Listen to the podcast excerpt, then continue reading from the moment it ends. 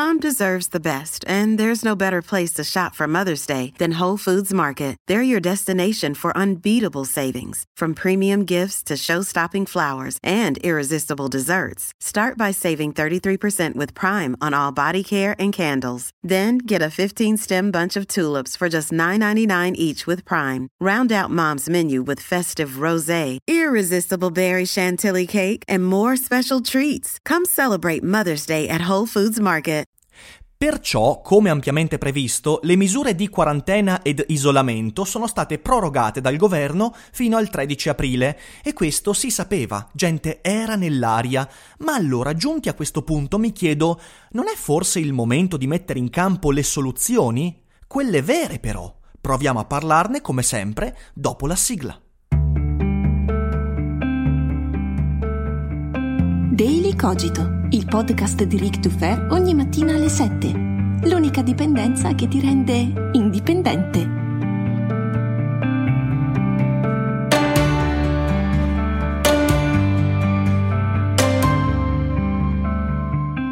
Ciao a tutti, buongiorno e bentornati per questa nuova puntata di Daily Cogito. Io sono sempre Rick e lo si sapeva che il pranzo di Pasqua non si sarebbe fatto con i proverbiali 25 parenti e da un certo punto di vista è meglio così, ce la scampiamo, però la quarantena a questo punto, che dura da quasi un mese, è talmente dura che sto quasi desiderando di sedermi a tavola con lo zio, il prozio, il nonno, il bisnonno, il cugino maleducato. Non so se voi condividete questo mio malsano desiderio, ma sì, forse mi andrebbe anche bene così.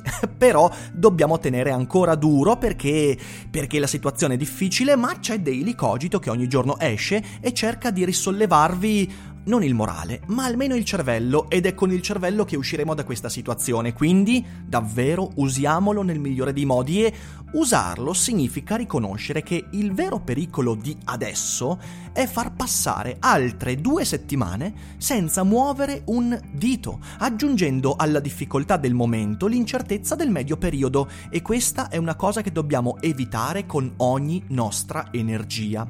Partiamo da un presupposto.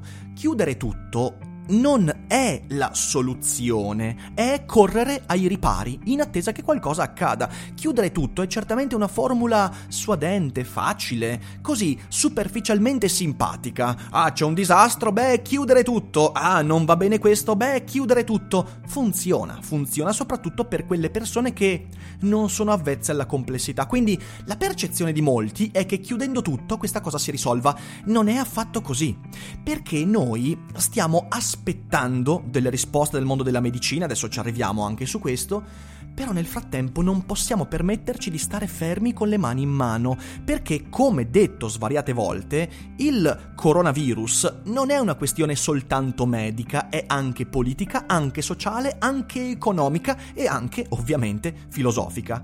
E mentre noi aspettiamo risposte dai medici sui tre parametri del virus che ancora ci mancano, e per chi si fosse perso la chiacchierata con Michele Boldrin di sabato scorso, ve li riassumo brevemente, noi attualmente stiamo aspettando tre risposte fondamentali per capire meglio come è fatta questa bestia. Primo, quanto resiste alla temperatura? Sì, perché i coronavirus, quelli diciamo i virus cugini di questo, di questo particolare virus, ehm, di solito d'estate eh, perdono la loro efficacia a causa della temperatura. Stiamo aspettando di capire eh, se questo accade anche con questo cugino strano. In secondo luogo, stiamo aspettando di capire la contagiosità degli asintomatici. Un asintomatico, eh, nei giorni in cui è contagiato dal virus ma non sviluppa, non manifesta sintomi, quanto è contagioso, speriamo sia meno contagioso, perché se fosse contagioso uguale potrebbe essere un problema. Allo stesso modo sarebbe un problema se il virus fosse resistente alle temperature e perdurasse anche durante la stagione estiva. E il terzo parametro di cui stiamo aspettando qualcosa è il periodo di immunizzazione post-convalescenza, quindi uno che venga contagiato e che faccia la sua convalescenza, una volta che eh, la, la sindrome influenzale sarà passata, più o meno grave, per quanto tempo sarà immunizzato? Una buona notizia sarebbe 6 mesi, 8 mesi di immunizzazione, una cattiva notizia sarebbe 3-4 giorni, un giorno. Questo sarebbe un problema. Ovviamente il peggiore degli scenari è quello in cui tutti questi tre parametri ehm, sarebbero, diciamo così, negativi, ma speriamo che ovviamente non sia così. Però Nel frattempo, mentre aspettiamo questi parametri, che poi sono eh, fondamentali per capire anche cosa fare e anche per lo sviluppo di un vaccino, mentre aspettiamo queste risposte, ovviamente non possiamo prendere e tornare alla normalità, ma non possiamo permetterci di restare sotto coperta facendo finta che tutto sia ok perché abbiamo chiuso tutto. Non possiamo permettercelo perché, come vedremo, i costi economici, sociali e politici potrebbero essere devastanti ma non per il tenere chiuso in sé per sé, ma per il non fare nulla mentre siamo in chiusura totale. Ora noi stiamo vivendo un rovesciamento storico che davvero non si è mai verificato prima. Per la prima volta nella storia si sta infatti distruggendo scientemente il tessuto sociale necessario alla prosperità di chi oggi ha 10, 15, 20 anni per salvare chi ne ha 70, 80 Attenzione, attenzione. Io non sto dicendo che salvare i settantenni gli ottantenni sia una cosa sbagliata, è evidente che non è così. Anzi, la medicina esiste per prolungare la vita, salvare le vite, ma dobbiamo renderci conto, mm, mm, piccolo inciso, i miei genitori hanno 70 anni, quindi sono, sono persone potenzialmente eh, messe a rischio di vita o comunque di, gravemente a rischio di salute nel caso di contagio, quindi io non sto dicendo che sia sbagliato sacrificare, cioè che sia sbagliato salvare la vita, ma ci mancherebbe, sto dicendo che questa è una scelta, è una scelta sociale e politica ed è una scelta costosissima.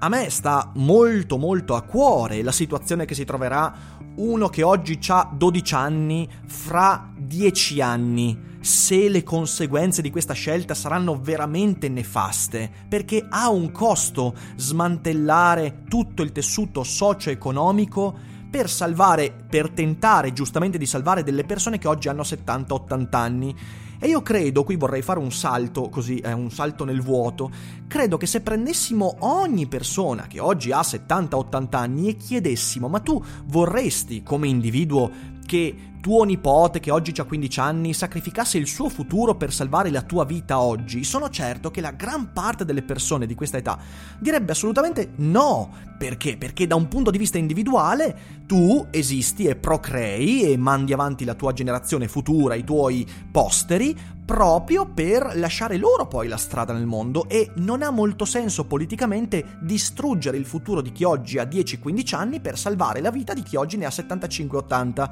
Credo che questo sia perlomeno qualcosa di ragionevole e lo ribadisco perché lo so, lo so che qualcuno arriverà a rompermi le balle con un commento e poi cercherò di rispondere anche alle obiezioni su Twitch questa sera, però lo so che qualcuno arriverà e mi dirà ecco ecco guardate senza cuore, ma cosa senza cuore? Sto dicendo semplicemente che questa è una scelta che ha delle conseguenze, noi dobbiamo tenere conto delle conseguenze. Peraltro questo aspetto, volenti o nolenti, è un riflesso di una politica gerontocratica in cui da ormai 40-50 anni, dal secondo dopoguerra, il futuro dei giovani soprattutto in Italia, è sempre stato subordinato ai privilegi acquisiti di chi giovane non è più.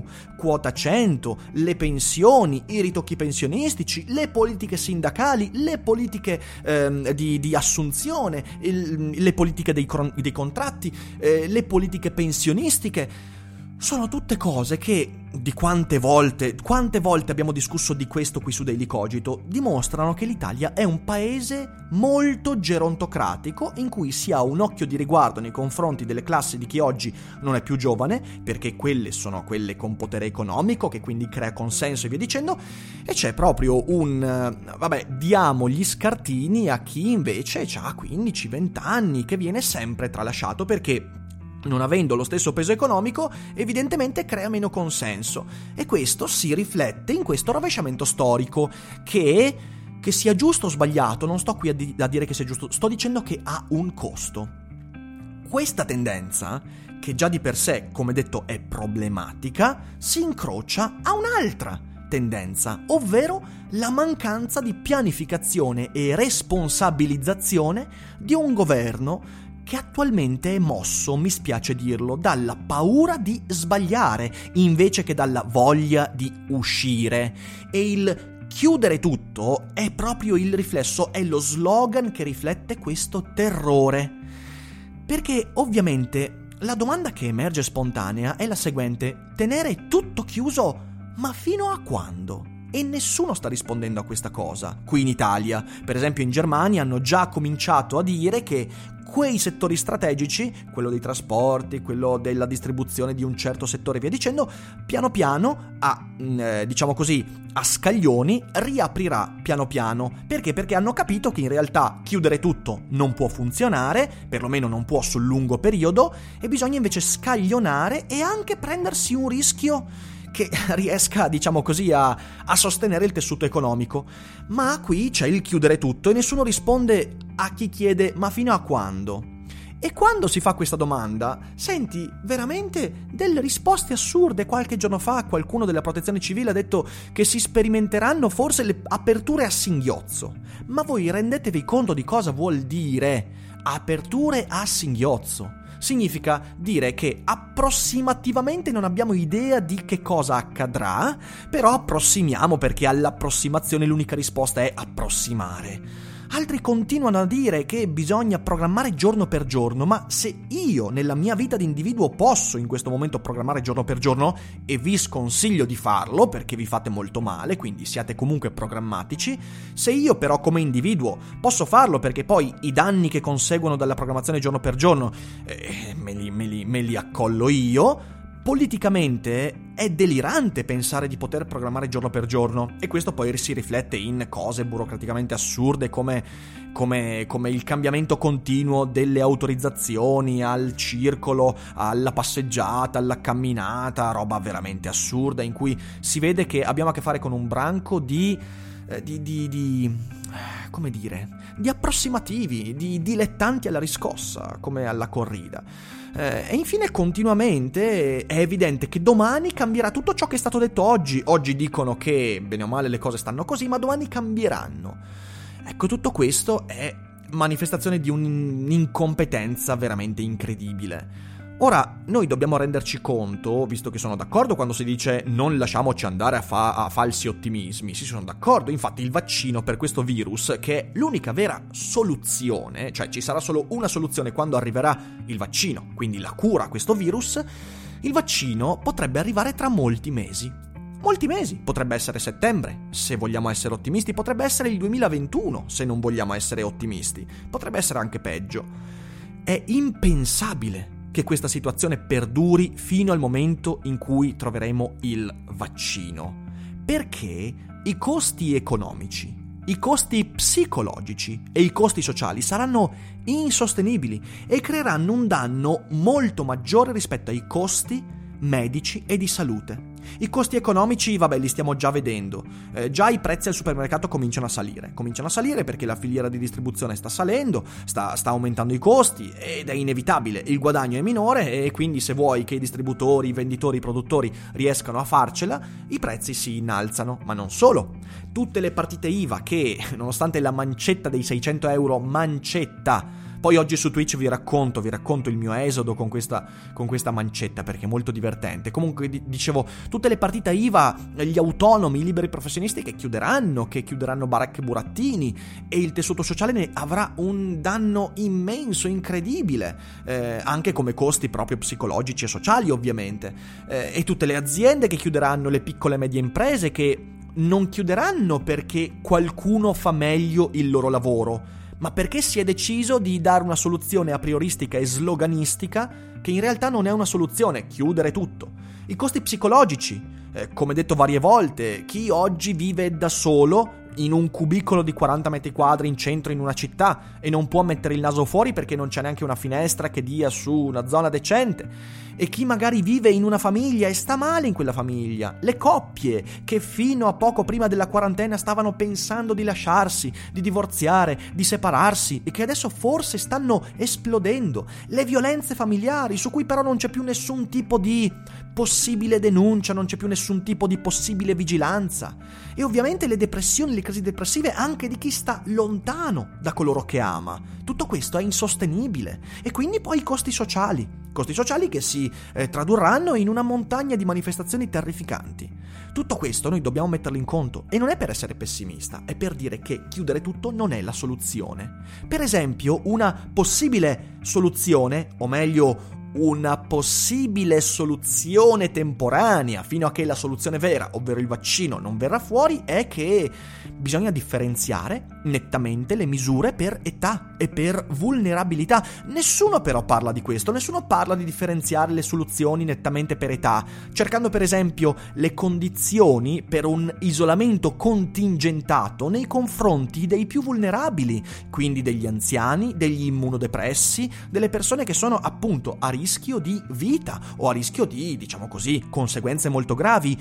Queste persone andrebbero isolate, ma in modo contingentato e questo permetterebbe una riapertura graduale di alcuni settori e anche per esempio l'organizzazione di ronde eh, di, di, eh, di, diciamo così di, sì, di, gruppi di persone di associazioni che portano la spesa portano le vettovaglie portano i beni di necessità e non solo di prima necessità ma anche qualcos'altro a chi è in isolamento. Mentre con la situazione del chiudere tutto non ci può essere questo e ci sono persone che stanno in isolamento e stanno molto male che non hanno nessuno su cui poter contare. Quindi isolamento contingentato e nel frattempo un graduale ritorno eh, in attività attività per chi difficilmente prendendo il virus correrebbe seri rischi di salute. Quindi persone giovani, persone che se prendono il virus sì si fanno un'influenza magari un po' tosta ma poi insomma non ha quelle grandi conseguenze e che quindi possono tornare piano piano a riattivare questo mondo che altrimenti va allo sfacelo.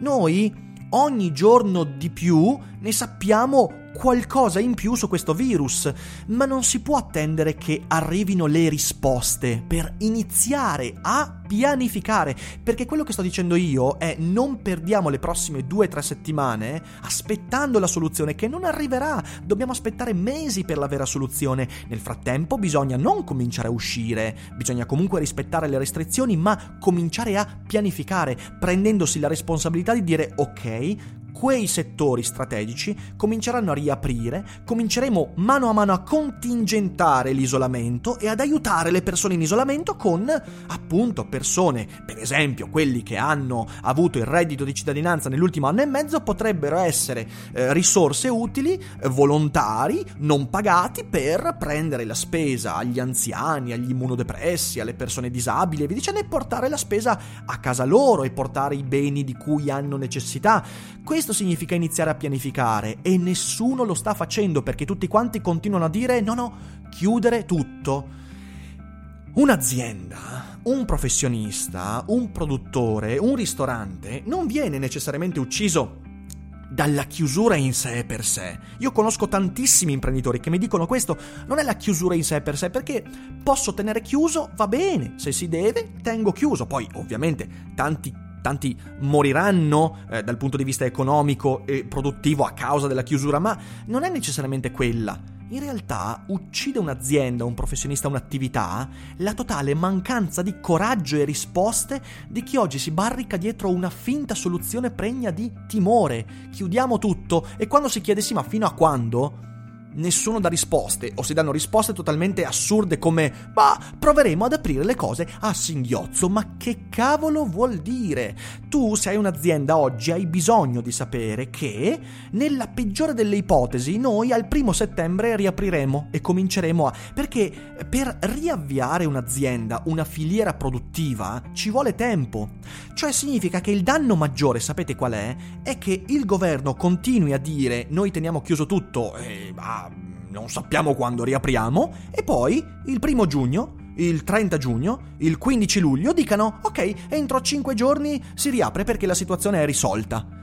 Ma le aziende moriranno comunque perché hanno bisogno di mesi di pianificazione, di accordi per poi ripartire, per ridare aria alla filiera produttiva, distributiva, sono cose complicate. Ecco, l'incompetenza si traduce in questo, nel fatto che queste persone non hanno idea di come funziona il tessuto produttivo e il danno enorme è proprio questa mancanza di pianificazione e coraggio che è pregna di timore. Ma attenzione, questo è importante, non il timore umano comprensibile di perdere vite, ma il timore stronzo di perdere consenso.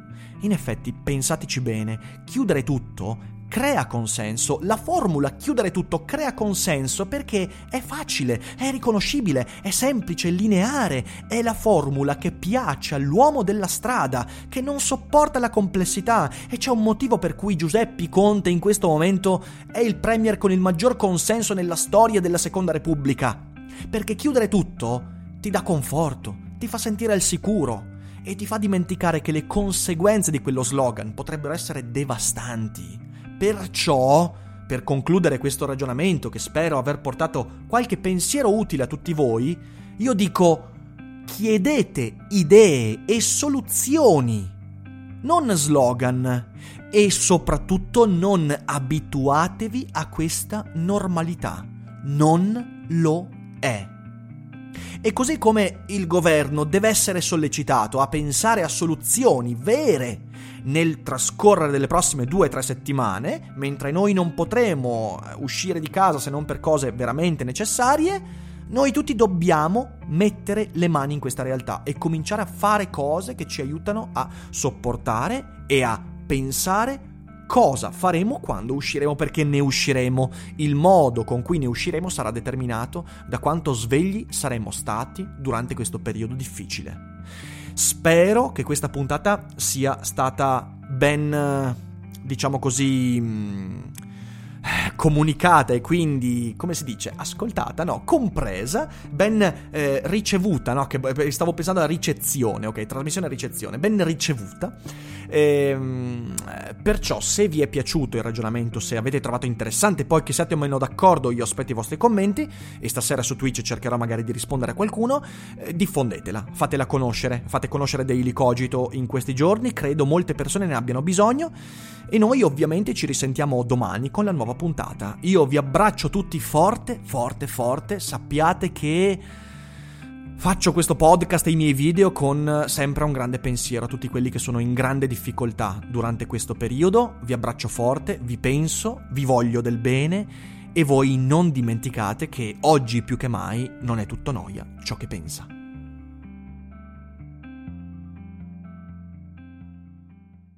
Vacanze in Sicilia o in Sardegna? Con i traghetti GNV porti tutto quello che vuoi, ti rilassi fino a destinazione e se prenoti entro il 14 maggio, posto ponti a partire da 33 euro. Non c'è modo migliore per andare in vacanza. Scopri i dettagli su gnv.it. Offerta valida sulle linee Napoli-Palermo e Genova-Olbia, 10.000 posti disponibili.